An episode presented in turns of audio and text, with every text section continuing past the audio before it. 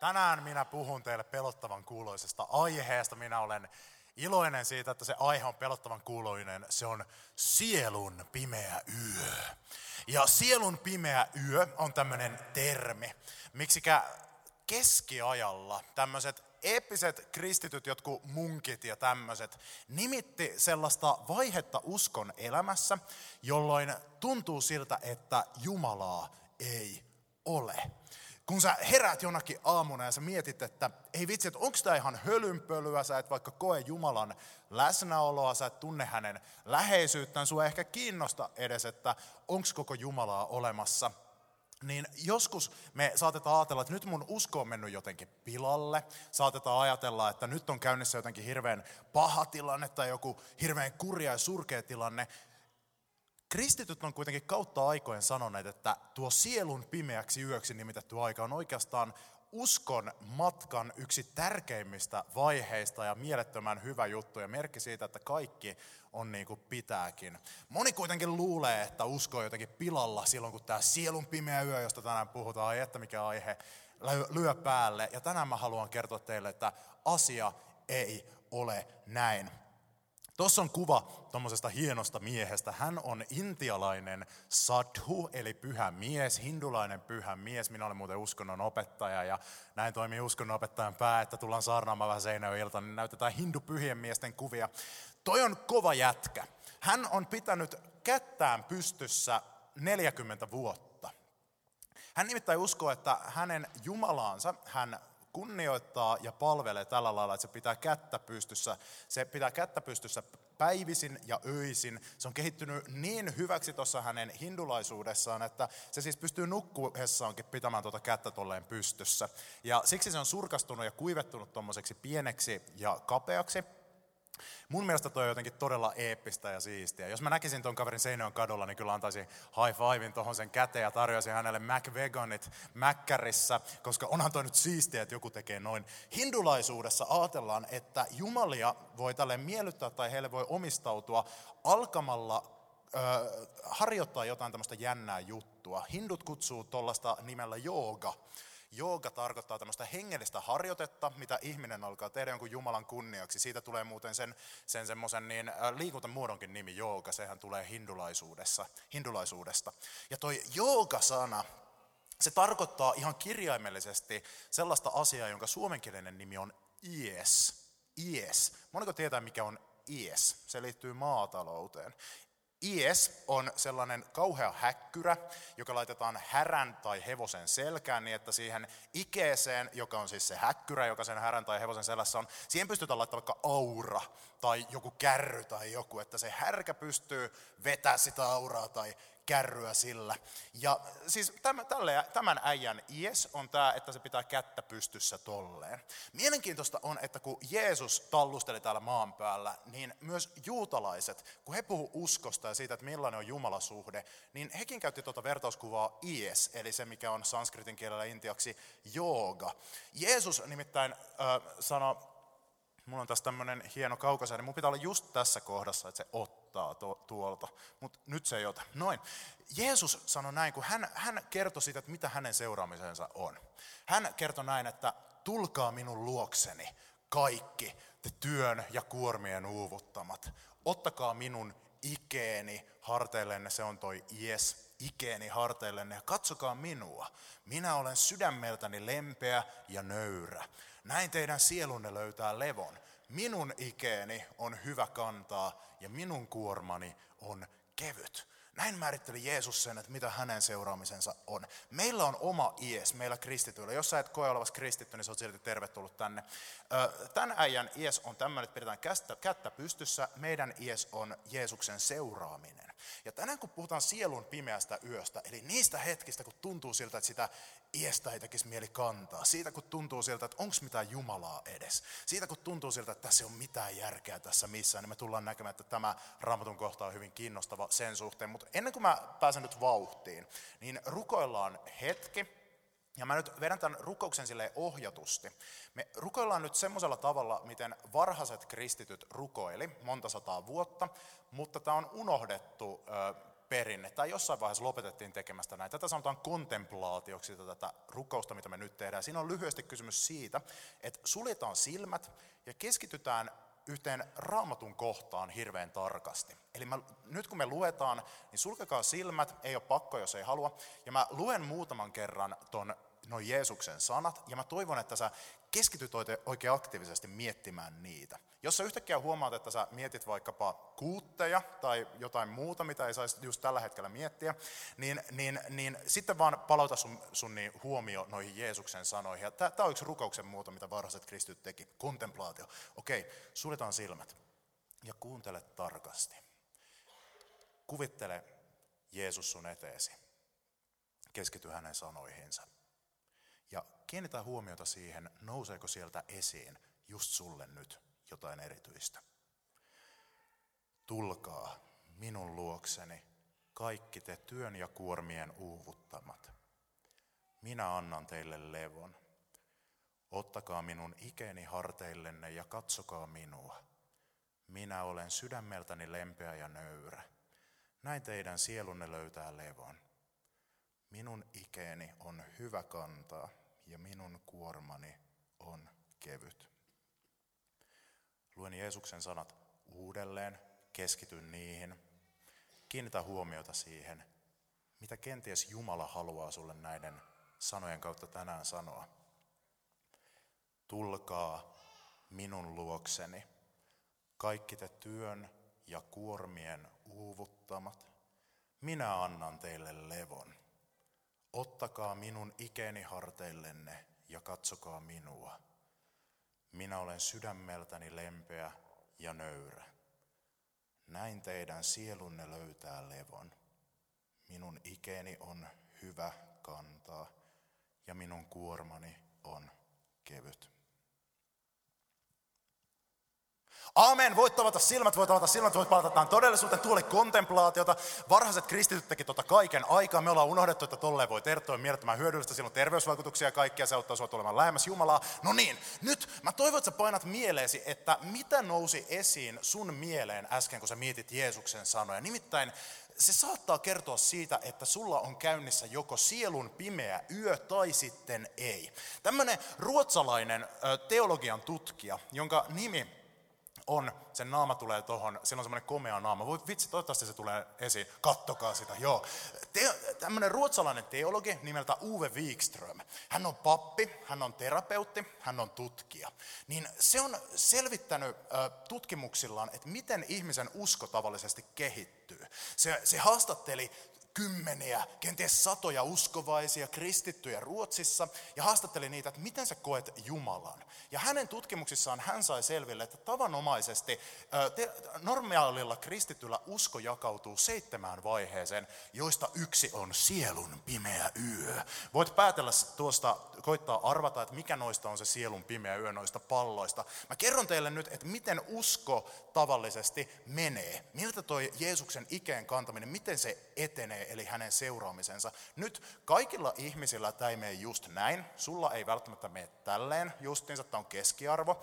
Joillakin tulee, jotkut saattaa hypätä vaikka kolmosvaiheen yli, jotkut saattaa jumittua johonkin vitoseen koko elämäkseen, jollakin nämä menee vähän eri järjestyksessä, mutta suunnilleen tällä lailla menee ihmisillä yleensä uskon kehitys. Se jakautuu seitsemän vaiheeseen, ei kaikilla. Ja yksi näistä on sielun pimeä yö. Ja toi Uwe Wikström, hän sai selville tutkimuksissaan, että yleensä usko käynnistyy semmoisesta vaiheesta, kun ihmistä alkaa jotenkin kiinnostaa nämä uskon asiat. Joskus puhutaan etsikkoajasta kun ihminen alkaa miettiä, että onkohan jotain Jumalaa. Ja mä uskon näin ja Raamattu vakuuttaa, että siinä on kysymys pyhän hengen työstä ihmisessä. Siinä kun ihmistä alkaa kiinnostaa uskon asiat. Tämä Wikström antoi tälle nimen kaipaus, mutta sitä voidaan nimittää vaikka etsikkoajaksi tai joksikin muuksi. Sen takia muuten käännyttäminen on hölmön hommaa. Se, jos sä, sulla on joku kaveri, jolle sä oot sanonut vaikka, että, että niin, niin, hei, tuu Seinäjoen ilta, ja se kaveri on sanonut, että lol ei kiinnosta niin häntä ei silloin kiinnosta ne asiat. Sun on turha koittaa pakottaa ja painostaa sitä, että tuu nyt, tuu nyt, tuu nyt Seinäjoelta, sun on pakko tulla. Jeesus, Jeesus rakastaa sua. Se kaveri sanoi, että ei muuten kiinnosta. Sitten on turha tehdä ja painostaa ketään uskoon, koska se vaatii Jumalan pyhän hengen työtä. Se vaatii sitä, että ihminen on tässä kaipauksen tilassa. Ja nyt jos äsken kun me keskityttiin noihin Jeesuksen sanoihin, niin jos sun mielenkiinto kohdistui siihen, kun Jeesus sanoi, että tulkaa minun luokseni, niin ja jos susta tuntuu kuin Jeesus kutsuisi sua tulemaan hänen luokseen juuri nyt, niin saattaa olla, että sulla on menossa tämä uskon eka vaihe, kaipaus, kun Jumala kutsuu sua. Tämä on jo uskon ensimmäinen vaihe, tämä on jo pyhän hengen työtä. Mutta siihen ei ole tarkoitus jäädä. Jotkut ihmiset, ehkä suurin osa ihmisistä, kun ne kokee tämän kaipauksen vaiheen, niin ne torjuu sen. Ne sanoo, että no ne tulee siihen tulokseen, että no ei ole mitään Jumalaa, ei tule uskoon, elää oman elämänsä, elää hyvän elämän tai huonon elämän ja kuolee. Mutta jotkut ihmiset sitten tarttuu niihin Jeesuksen sanoihin. Kun Jeesus sanoi, tulkaa minun luokseni, niin jotkut ihmiset sanoivat, okei okay, Herra, mä tuun sun luoksesi. Ja heillä sitten tämän Wikströmin tutkimusten mukaan alkaa seuraava vaihe uskossa. Ja se on tyypillisesti tämmöinen, jossa ihminen on tosi innoissaan Jeesuksesta. Toi huutaa tuolla, että Jumala on ja hän on paras ikinä.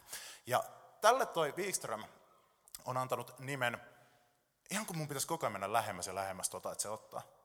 Tälle uskon vaiheelle, miksi tämä ei toimi? Yes, Uwe Wikström on antanut nimen esimaku. Vähän niin kuin parisuhteessa on se alkuaika, kun sä oot tosi ihastunut ja rakastunut siihen sun kumppaniin, niin että se on vaan täydellinen ja virheetön ja siinä ei ole mitään vikaa ja kukaan muu ei mahdu sun ajatuksia, sen pierutkin haisee taivaalliselta. Niin uskossa on tämmöinen esimaun aika, jolloin ihminen on tosi innoissaan Jeesuksesta. Nyt, kun me äsken mietittiin noita Jeesuksen sanoja, niin jos sä oot tässä esimakuvaiheessa, eli ihan siinä uskon alkutaipaleella, niin saattaa olla, että sä koit noin sanat silleen, että, että sä haluat kertoa muille, että tulkaa Jeesuksen luokse, hän antaa teille levon. Nimittäin tässä uskonvaiheessa olevat ihmiset on monesti tosi kiinnostuneita kertomaan muillekin siitä, kutsumaan muita myös Jeesuksen luokse. Ja se on tosi kaunista, se on tosi hienoa, että ihminen on innoissaan Jeesuksesta. Sen ei ole kuitenkaan tarkoitus kestää sun lopun ikää. Sun koko elämän ei ole tarkoitus olla sellaista, että sä hypit kahdella jalalla ja huudat, että jee, jee, Jeesus, on niin kivaa seurata sinua, olen niin rakastunut sinuun. Sun loppuelämän ei ole tarkoitus olla sellaista kristittynä. Nimittäin ihmisen aivot ei kerta kaikkiaan pysty ylläpitämään sellaista tilaa kuin maksimissaan kaksi vuotta, kaksi ja puoli vuotta. Se pätee myös rakastumiseen, Nimittäin, jos sä oot nyt rakastunut johonkuhun, vaikka seurustelukumppaniisi, niin mulla on huonoja uutisia, se ei tule kestämään. Maksimissaan kaksi vuotta tai kaksi ja puoli vuotta tutkimusten mukaan aivot jaksaa ylläpitää sitä, sitä tilaa, koska, koska se on aivoille tosi rankka tila, se rakastumisen tunne aivokuvissa on huomattu, että rakastuneen ihmisen aivot muistuttaa tosi paljon psykoottisen ihmisen aivoja. Psykoosi tarkoittaa sitä, että on menettänyt todellisuuden tajunsa niin kaik- täysin. Jos minä esimerkiksi alkaisin nyt kotkottamaan tässä teidän edessä ja yrittäisin munia munia maahan ja nokkisin maasta jotakin pieniä jyviä kuin kana, todennäköisesti olisin vaipunut psykoosiin ja teidän kaikkien kannattaisi lähteä täältä pois. Saattaisitte saada jotain hengellisesti vääriä vaikutteita minusta, jos yrittäisitte, no niin kyllä, no niin, lähtee lapasesta taas. Kristityn koko elämän ei ole tarkoitus olla sitä, että sä oot vaan innoissasi Jeesuksesta. Ihan niin kuin parisuhteessakin, rakastumisen huuman on tarkoitus vaihtua rakkauteen, joka voi olla ikuista. Rakastuminen maks kaksi ja puoli vuotta, rakkaus on ikuista. Ihan samalla lailla ton vaiheen on tarkoitus uskossakin loppua. Jos sä yrität feikata sitä, että mä niin tykkään vaan ylistää koko ajan eikä mitään muuta, niin, niin sä kulutat itseä. Se ei kannata tehdä niin, se rasittaa sua. Moni on luopunut uskosta sen takia, kun ne on yrittänyt pitkittää tätä, eikä ole ymmärtäneet, että ne saa olla ihan omia itseä, ei tarvitse koko ajan olla siistiä ja mahtavaa. Uwe Wikström sitten on huomannut tutkimuksissa, että yleensä kolmas vaihe on sitten, kun tämä esimaku päättyy, niin usko yleensä kehittyy sitten tämmöiseen vaiheeseen, jolloin ihminen kiinnostuu kauheasti Jumalan käskyistä, Jumalan tahdosta. Tätähän nimittää parannukseksi. Tässä elämänvaiheessa ihminen ajattelee, että, että okei, mun elämässä on yhtä sun toista syntiä. Nyt mä laitan mun elämän kuntoon. Kymmenen käskyä, rakkauden kaksoiskäsky, öö, kultainen sääntö. Mä pistän nyt mun elämän Jumalan tahdon mukaiseksi ja mikä olisi sen parempaa ja kauniimpaa kuin se, että ihminen haluaa laittaa elämänsä kuntoon. Se on todella hyvä juttu. Esimerkiksi jos sulla on vaikka tapana ryypätä päivät pitkät ja polttella tupakkia, joka sormen välissä on yksi tupakka ja niin yksi sikari ja sä ryystät niitä koko päivän, niin se on tosi tyhmää juttu. On tosi hyvä, jos sä haluat tehdä parannuksen, laittaa sun elämän e, kuntoon. Se on todella kaunista. Ja nyt jos me, kun me kuunneltiin noita Jeesuksen sanoja, jos sun mielenkiinto kohdistuu ensisijaisesti siihen, kun Jeesus sanoi, että ottakaa mallia minusta – ottakaa minun ikeeni harteillenne. Jos se oli se, mikä sieltä pomppasi, niin saattaa hyvinkin olla, että sä elät tätä parannuksen vaihetta sun elämässä. Ja tämä voi joko toimia ihmisen elämässä hyvin, tai sitten se voi mennä pieleen. Jos tämä toimii niin kuin pitää, niin silloin sä teet parannusta erilaisista pahoista tavoista, ja susta tulee kivempi ihminen kaikille. Joillakin ihmisillä tämä menee kuitenkin mönkään. Tämä vaihe saattaa uskos mennä mönkään niin, että ihminen, joka on enää kiinnostunut omista synneistään ja omista teoistaan, vaan alkaa kyttäämään muita ihmisiä. Alkaa tehdä parannusta niiden puolesta silleen, että missä sinun autosi oli lauantai-yönä kolmen ja neljän välillä, se ei ollut sinun pihassa. Oletko mennyt syntisille teille vaikkapa? Tai jossakin somessa jakaa pelkästään jotain viha, vihajuttuja moraalisesti närkästyneenä, että tämäkin julkis on nyt twiitannut jotain kauhean pahaa ja suvaitsematonta, että hyi häntä, minä olen itse paljon parempi. Tämmöiset ihmiset, joilla tämä parannusvaihe uskossa menee mynkään, ne rupeaa kyttämään muita, ne on tosi ikävää seuraa muille. Ja, ja niin, joidenkin ehkä pitää käydä tämä vaihe läpi. Tämän vaiheen ei ole kuitenkaan tarkoitus kestää loputtomiin. Nimittäin jos sun koko elämä on sitä, että miten mä voin olla parempi ja parempi, mitä mä teen väärin, niin se on tosi haitallista sun itsetunnolle esimerkiksi. Koska sä tuut huomaamaan, että vaikka sä kuinka yrität, niin sä et pysty täysin tottelemaan Jumalan käskyjä. Jos täällä on joku, jolle Jumala ei merkkaa mitään, Jumalan käskyt kuulostaa ihan samalta kuin mä puhuisin vaikka Dumbledoren keittokirjasta tai jotain, niin sä voit ajatella, että, että, että moraalia, se on sama asia, moraali, Jumalan käskyt. Jos sä yrität ja yrität ja yrität loputtomiin tehdä itsestäsi paremman ja paremman ihminen, sä tuut pettymään itseesi. Ja moni on luopunut uskosta sen takia, kun tämä parannusvaihe on kasvanut niillä liian suureksi ja ne on alkanut ajattelemaan, että en mä ikinä voi riittää Jumalalle. Yksi historiallinen henkilö, jolle melkein kävi näin, oli Martti Luther. Martti Lutherhan, niin se halusi olla kaikkein paras munkki. Se kävi tunnustamassa katolisena hyvänä munkkina syntinsä papille rippituolissa monta kertaa päivässä. Se sai jossain vaiheessa porttikiellon sinne, koska sillä ei oikeasti ollut mitään syntiä tunnustettavana. Se vaan ajattelee, että se on syntinen. Ja pappi sanoi, että et muuten tuu tänne ennen kuin teet jonkun kunnon synnin.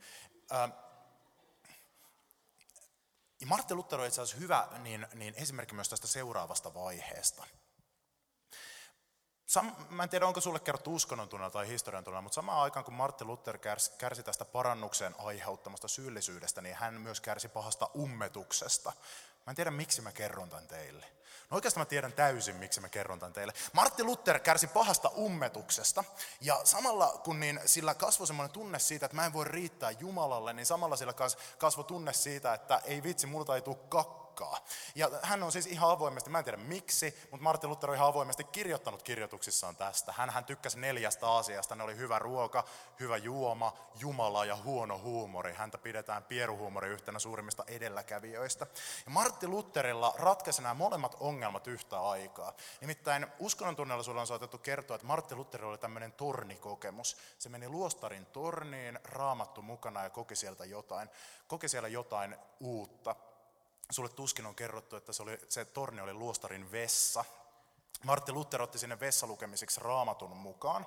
Ja se luki sieltä sanat, mitkä se oli aina aiemminkin, monta kertaa lukenut. Se luki sieltä Paavalin sanat, joissa sanotaan, että armosta te olette pelastetut, ette omien tekojenne kautta. Ja hän vapautui kahdella tavalla. Ensinnäkin se ummetus päättyi ja kakka alkoi vaan tulemaan. Ja toiseksi se siirtyi uskossaan nelosvaiheeseen, jonka Uwe Wikström on huomannut Nimittäin Jumala hyväksyy minut ihan tällaisena. Tätä vaihetta sanotaan armoksi. Jos sä olet kokenut tämän vaiheen sun uskossa, niin sä tiedät, että ei ole mitään parempaa. Se kun sä tunnet totaalisen Jumalan hyväksynnän. Sen, että sä riität, vaikka sun mitkään teot ei koskaan voi tehdä susta täydellistä, niin sä riität Jumalalle. Sä olet, Jumala hyväksyy sut ei siitä huolimatta, mitä sä oot, vaan juuri siksi, että sä oot sitä, mitä sä oot. Jumala hyväksyy sut sun teoista huolimatta. Sitä on armo, jonka Martti Lutherkin koki. Ja Tämä armo monesti tekee ihmisestä armollisen myös muita kohtaan. Ja se on tämä uskon nelosvaihe. Siihen pitää mennä tuon parannuksen kautta tavanomaisesti, koska vasta kun ihminen huomaa, että hänen omat teot ei voi tehdä hänestä täydellistä, hän huomaa tarvitsevansa Jumalan armoa, joka on kuin vilvoittava vesivirta, johon, johon matkalainen voi käydä aavikolla kuljettuaan vilvoittelemaan. Olipa se runollista. Mutta se johtuu siitä, että tuo on jotain hyvin kaunista, tuo armon kokemus. Se, että sun ei tarvitse yrittää. Jälleen, jos Jumala, Jumalasta puhuminen on sulle aivan yhtä hölmöä kuin että mä puhuisin vaikka muumipapan rakkaudesta täällä, niin toi Jumalan armo, sä voit korvata sen mielessäsi jollakin vaikka totaalisella hyväksynnällä. Sillä, että sä oot hyväksytty, se on totta ja se on kaikkein eniten totta kaikista totuuksista, mitkä sua koskee. Sut on hyväksytty. Mutta senkään ei ole tarkoitus kestää. Vaan saattaa tulla se päivä, kun sä et yhtäkkiä tunnekaan enää Jumalan armoa. Ja se saattaa tulla kriisinomaisesti. Se saattaa tuntua siltä, että sä kaipaat sitä. Tai sitten saattaa tulla se päivä, kun sä ajattelet, että no mä en tunne sitä enää ihan sama tunnenko. Se voi olla sulle semmoinen rankka päivä. Semmoinen, että sä etsit Jumalaa ja etsit ja rukoilet, mutta kuuluu vain valkoista kohinaa toisella puolella. Tai sitten se saattaa olla semmoinen, että sä mietit, että, että miksi mä edes oon uskossa. Että eikö tämä ole ihan hölynpölyä. Se saattaa kestää sulla päivän, se saattaa kestää sulla viikon, se saattaa kestää sulla vuoden, 10 vuotta tai 50 vuotta. Tervetuloa sielun pimeä yö. Tai niin kuin professori Uwe Wikström, ai että mä haluan näyttää 50 just tolta. Niin kuin hän sanoo, nimittää sitä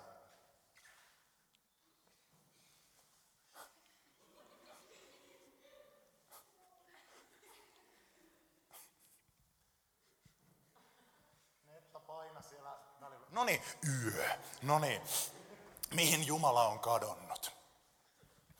Ja moni ihminen ajattelee, että nyt on muuten mennyt usko jotenkin pilalle. Onko mä tehnyt jotain syntiä, mikä on aiheuttanut tänne, että mä en koe Jumalan läheisyyttä.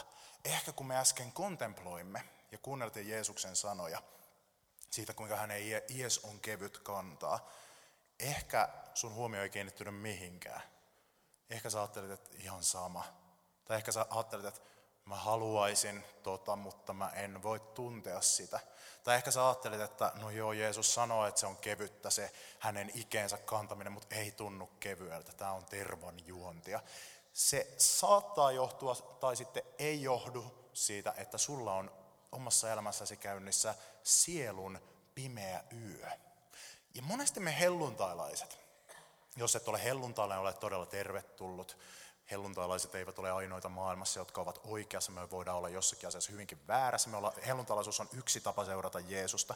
Mutta me helluntalaiset, me monesti korostetaan sitä, että uskon pitää tuntua joltakin. Niin, että meillä ei ole oikein tapoja käsitellä sitä, kun se ei tunnukaan. Muita tapoja kuin torjunta. Se, kun sä alat kyseenalaistamaan uskon. Niin monesti meidän seurakunnissa yritetään ehkä saada sua tukahduttamaan sitä tunnetta. Väkisin tuntemaan taas sitä Jumalan läsnäoloa ja armoa ja kiitän nopeammin ja, ja ylistä Pistä vaan ja lue vaan sanaa niin kauan, että tuntuu. Ja tällä ajetaan monia ihmisiä pois. Yhteisö, seurakunta, joka ennen on rakastanut, saattaakin yhtäkkiä näyttää sulle tosi kylmältä ja sanoa, että sä et kelpaa tollasena.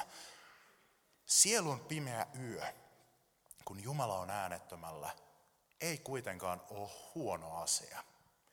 Se ei ole taaksepäin menemistä uskossa, se on eteenpäin menemistä uskossa. Nimittäin keskiajan kristityt, jotka tätä paljon miettii, esimerkiksi semmoinen kaveri kuin Ristin Johannes, siinä on muuten hurskankuuloinen nimi ollut kaverilla, Ristin Johannes. Hän ajatteli, että sielun pimeä yö on se vaihe uskon elämässä, kun Jumala on sua kaikkein lähimpänä. Ja nyt moni teistä ajattelee, että no, no vitsi mikä klisee tommonen, että silloin kun Jumala tuntuu, että se on kaukana, niin se on oikeasti tosi lähellä. Että, niin mitä ihmettä. Tässä oikeasti, tässä oikeasti yksi pointti. Kuuntele, kuuntele, mieti hetki. Nimittäin Jumala on sanoin kuvaamaton. Hän ei mahdu sanoin kuvattavaksi, hän ei mahdu meidän ajatuksiin sellaisena kuin hän on. Kaikki meidän sanat Jumalasta on totta maksimissaan jonkin verran vertauskuvana. Esimerkiksi kun me sanotaan, että Jumala on taivaassa, niin se ei tarkoita, että Jumala on oikeasti taivaassa. Se, se on vertauskuvallista puhetta Jumalasta. Meidän mielikuva Jumalasta on aina jonkinlainen epäjumala, joka pitää ottaa enemmän tai vähemmän läpällä, koska Jumala on sanoin kuvaamaton, eikä hän mahdu meidän mielikuviin tai kokemuksiin. Sielun pimeässä yössä on kysymys siitä, että sun aiempi Jumalakuva on jäänyt pieneksi. Ja Jumala haluaa eh, kertoa sulle, että on aika mennä eteenpäin. Sun aiempi Jumalakuva murtuu ja sä koet Jumalan sellaisena, millainen hän todella on, sanoin kuvaamattomana. Jonakin semmoisena, mitä me ei voida käsittää, kokea tai tuntea. Se on se aika uskossa kahden Jumalakuvan välissä. Vähän niin kuin lapselle ostetaan uudet kengät, kun aiemmat on jäänyt pieneksi ja ne kammetaan ne pieneksi jääneet kengät hänen jaloistaan. Sielun pimeä yö on se aika ennen kuin ne uudet kengät on laitettu jalkaan. Uusi Jumalakuva, joka on vähän lähempänä todellista Jumalaa. Mutta ei kuitenkaan sekä ole se totuus, koska Jumala on aina jotain enemmän. Tämän takia jos sä, kun sä täällä ylistät Jumalaa, niin susta tuntuu huijarilta, susta tuntuu siltä, että ootkohan sä edes uskossa ollenkaan, susta tuntuu siltä, että tämä on ihan tyhmää, jos sä elät sielun pimeää yötä ja susta on vaikka vuosia tuntunut siltä, että ei tässä ole mitään järkeä, me edes pystyy ajattelemaan, että Jumala on olemassa, niin todella hyvä. Toi, toi on sika hyvä juttu. Toi kertoo siitä, että sä oot astunut sun uskossa jo siihen vaiheeseen, missä sä kohtaat Jumalan sellaisena. Se voi olla rankkaa, mutta sen läpi täytyy kulkea. Pääsiä sunnuntaita ei tule ilman pitkä, pitkää perjantaita ja sitä lauantaita siinä välissä, kun Jeesus makaa haudassa. Nyt kun mä oon kuvannut teille sielun pimeää yötä, moniko teistä veikkaa ehkäpä tunnistavansa omasta elämästään, että mistä mä puhun? Joo, jos joku, täällä on, joku teistä täällä on semmoinen, että mitä ihmettä, en, en mä ole ikinä kokenut tuommoista, että uskohan on tosi siistiä, niin se tulee sulle vielä. se tulee vielä jonakin aamuna, sä herää tateistina ja sä, sä käyt läpi tämän saman kriisin kuin me kaikki muutkin. Ja se on, mä, mä en tiedä, miksi mä tunnen vahingon iloa. Oikeasti mä en tunne vahingon iloa, vaan, vaan sitä, sitä iloa siitä, että se on askel eteenpäin Jumalan tuntemisessa moni luopuu uskosta siinä vaiheessa. Enkä mä syytä niitä, koska se on aika tyhmää välillä se sielun pimeä yö. Mutta kaikki ei luovu, suurin osa ei luovu. Uwe Wikström haastatteluissa nimittäin on huomannut, että tulee kuudes vaihe. Joillakin vuoden päästä, joillakin vasta ihan vähän ennen kuolemaa, joillakin yö jää päivän mittaiseksi. Jolloin yhtäkkiä ihminen huomaakin, että hetkinen – Jumala on. Mutta Jumala ei enää näytäkään samalta kuin tässä vaiheessa, tässä vaiheessa, tässä tai tässä vaiheessa. Se pimeys ei väistykään, vaan yhtäkkiä kristitty näkeekin, että hetkinen, toi pimeys ei olekaan pimeyttä. Mä en vaan osannut nähdä siinä Jumalaa. Ja tälle vaiheelle Uwe Wikström on antanut nimeksi valo. Valolla tarkoitetaan uskon seuraavaa vaihetta, kypsempää, jolloin Jumala näyttäytyykin sulle erilaisena. Ei enää tuollaisena tunnekuohuna ehkä, eikä pelkkänä pimeytenäkään, vaan nimenomaan se pimeys onkin valoa. Sä uskot taas. Usko on taas helpompaa, mutta ei enää samanlaista paluuta entiseen ei ole. Ja äh, haastatteluissaan tuo professori Wikström huomasi, että ne uskovat, joilla on tämä valovaihe, niin ne yleensä sanoo, että mä en pysty sanoiksi kuvailemaan sitä, millaista se mun usko nyt on. Paitsi, että, että mä en ole palannut takaisin entiseen, vaan pikemminkin syvemmälle siihen pimeyteen. Ja Jumala olikin siellä keskellä, tosi eri lailla, tosi kypsempi versio uskosta. Moniko teistä ehkä kokee, ehkä saa kiinni tästä, mistä mä nyt puhun. Joo, joo, mielenkiintoista. Tämäkään ei ole viimeinen vaihe, vaan, vaan tästä on sitten seuraavana vaiheena ö, joku sellainen, mitä Huve Wikström nimittää vaellukseksi, jossa tuo tyyppi tuolla sanoi, että Jeesus kulkee kanssani, tuntui mitä tuntui, vaellus. Se on kypsää uskoa, joka on käynyt nämä aiemmat vaiheet läpi. Se on sellaista uskoa, joka muistaa, että okei, joskus tämä tuntuu joltakin ja joskus ei. Se ihan kuuluu asiaan, mutta hyväksytään. Mä oon hyväksytty. Siinä ei ehkä ole koko ajan päällä tällaisia valtavia tunteita niin kuin näissä vaiheissa. Se ei ole semmoinen moralistinen niin kuin tämä vaihe, vaan se on tasaisempaa, kypsempää, Jeesuksen seuraamista, ei omaa suorittamista, vaan luottamusta siihen, että kyllä se, kyllä se Jumala kantaa ja Kristus hyväksyy. Ja, ja niin joskus se tuntuu kivalta ja joskus se on ihan tyhmää ja pyllystä, mutta, mutta Jumala pysyy. Uskoinpa mä siihen tai ei, hän uskoo muuhun, vaikka mä jokaisena päivänä pystyisikään. Tämä voi vielä jaotella uudella lailla tälleen tämmöisen niin kuin kolmeen vaiheeseen vähän yksinkertaistettuna. Noin. Uskossa menee järjestys, epäjärjestys ja uusi järjestys. Arvatteko muuten, onko tämä seiska viimeinen vaihe? Ei ole tutkimuksissa on huomattu, että ja, ja keskiään kristilliset ajattelijat sanoivat myös, että sitten kun pääsytään seiskavaiheeseen, niin sitten tämä lähtee alusta ja tulee uusi yö ja uusi valo ja uusi yö ja uusi valo. Sun edessäsi saattaa olla montakin sielun pimeää yötä ja se on kaunista ja mä uskon, että tämä jatkuu myös taivaassa, koska me ei koskaan voida tuntea Jumalaa täydellisesti. Me pystytään tuntemaan Jumalaa vaan vähän sinne päin ja aina välillä on aika astua eteenpäin ja se väliaika tuntuu sielun pimeältä yöltä.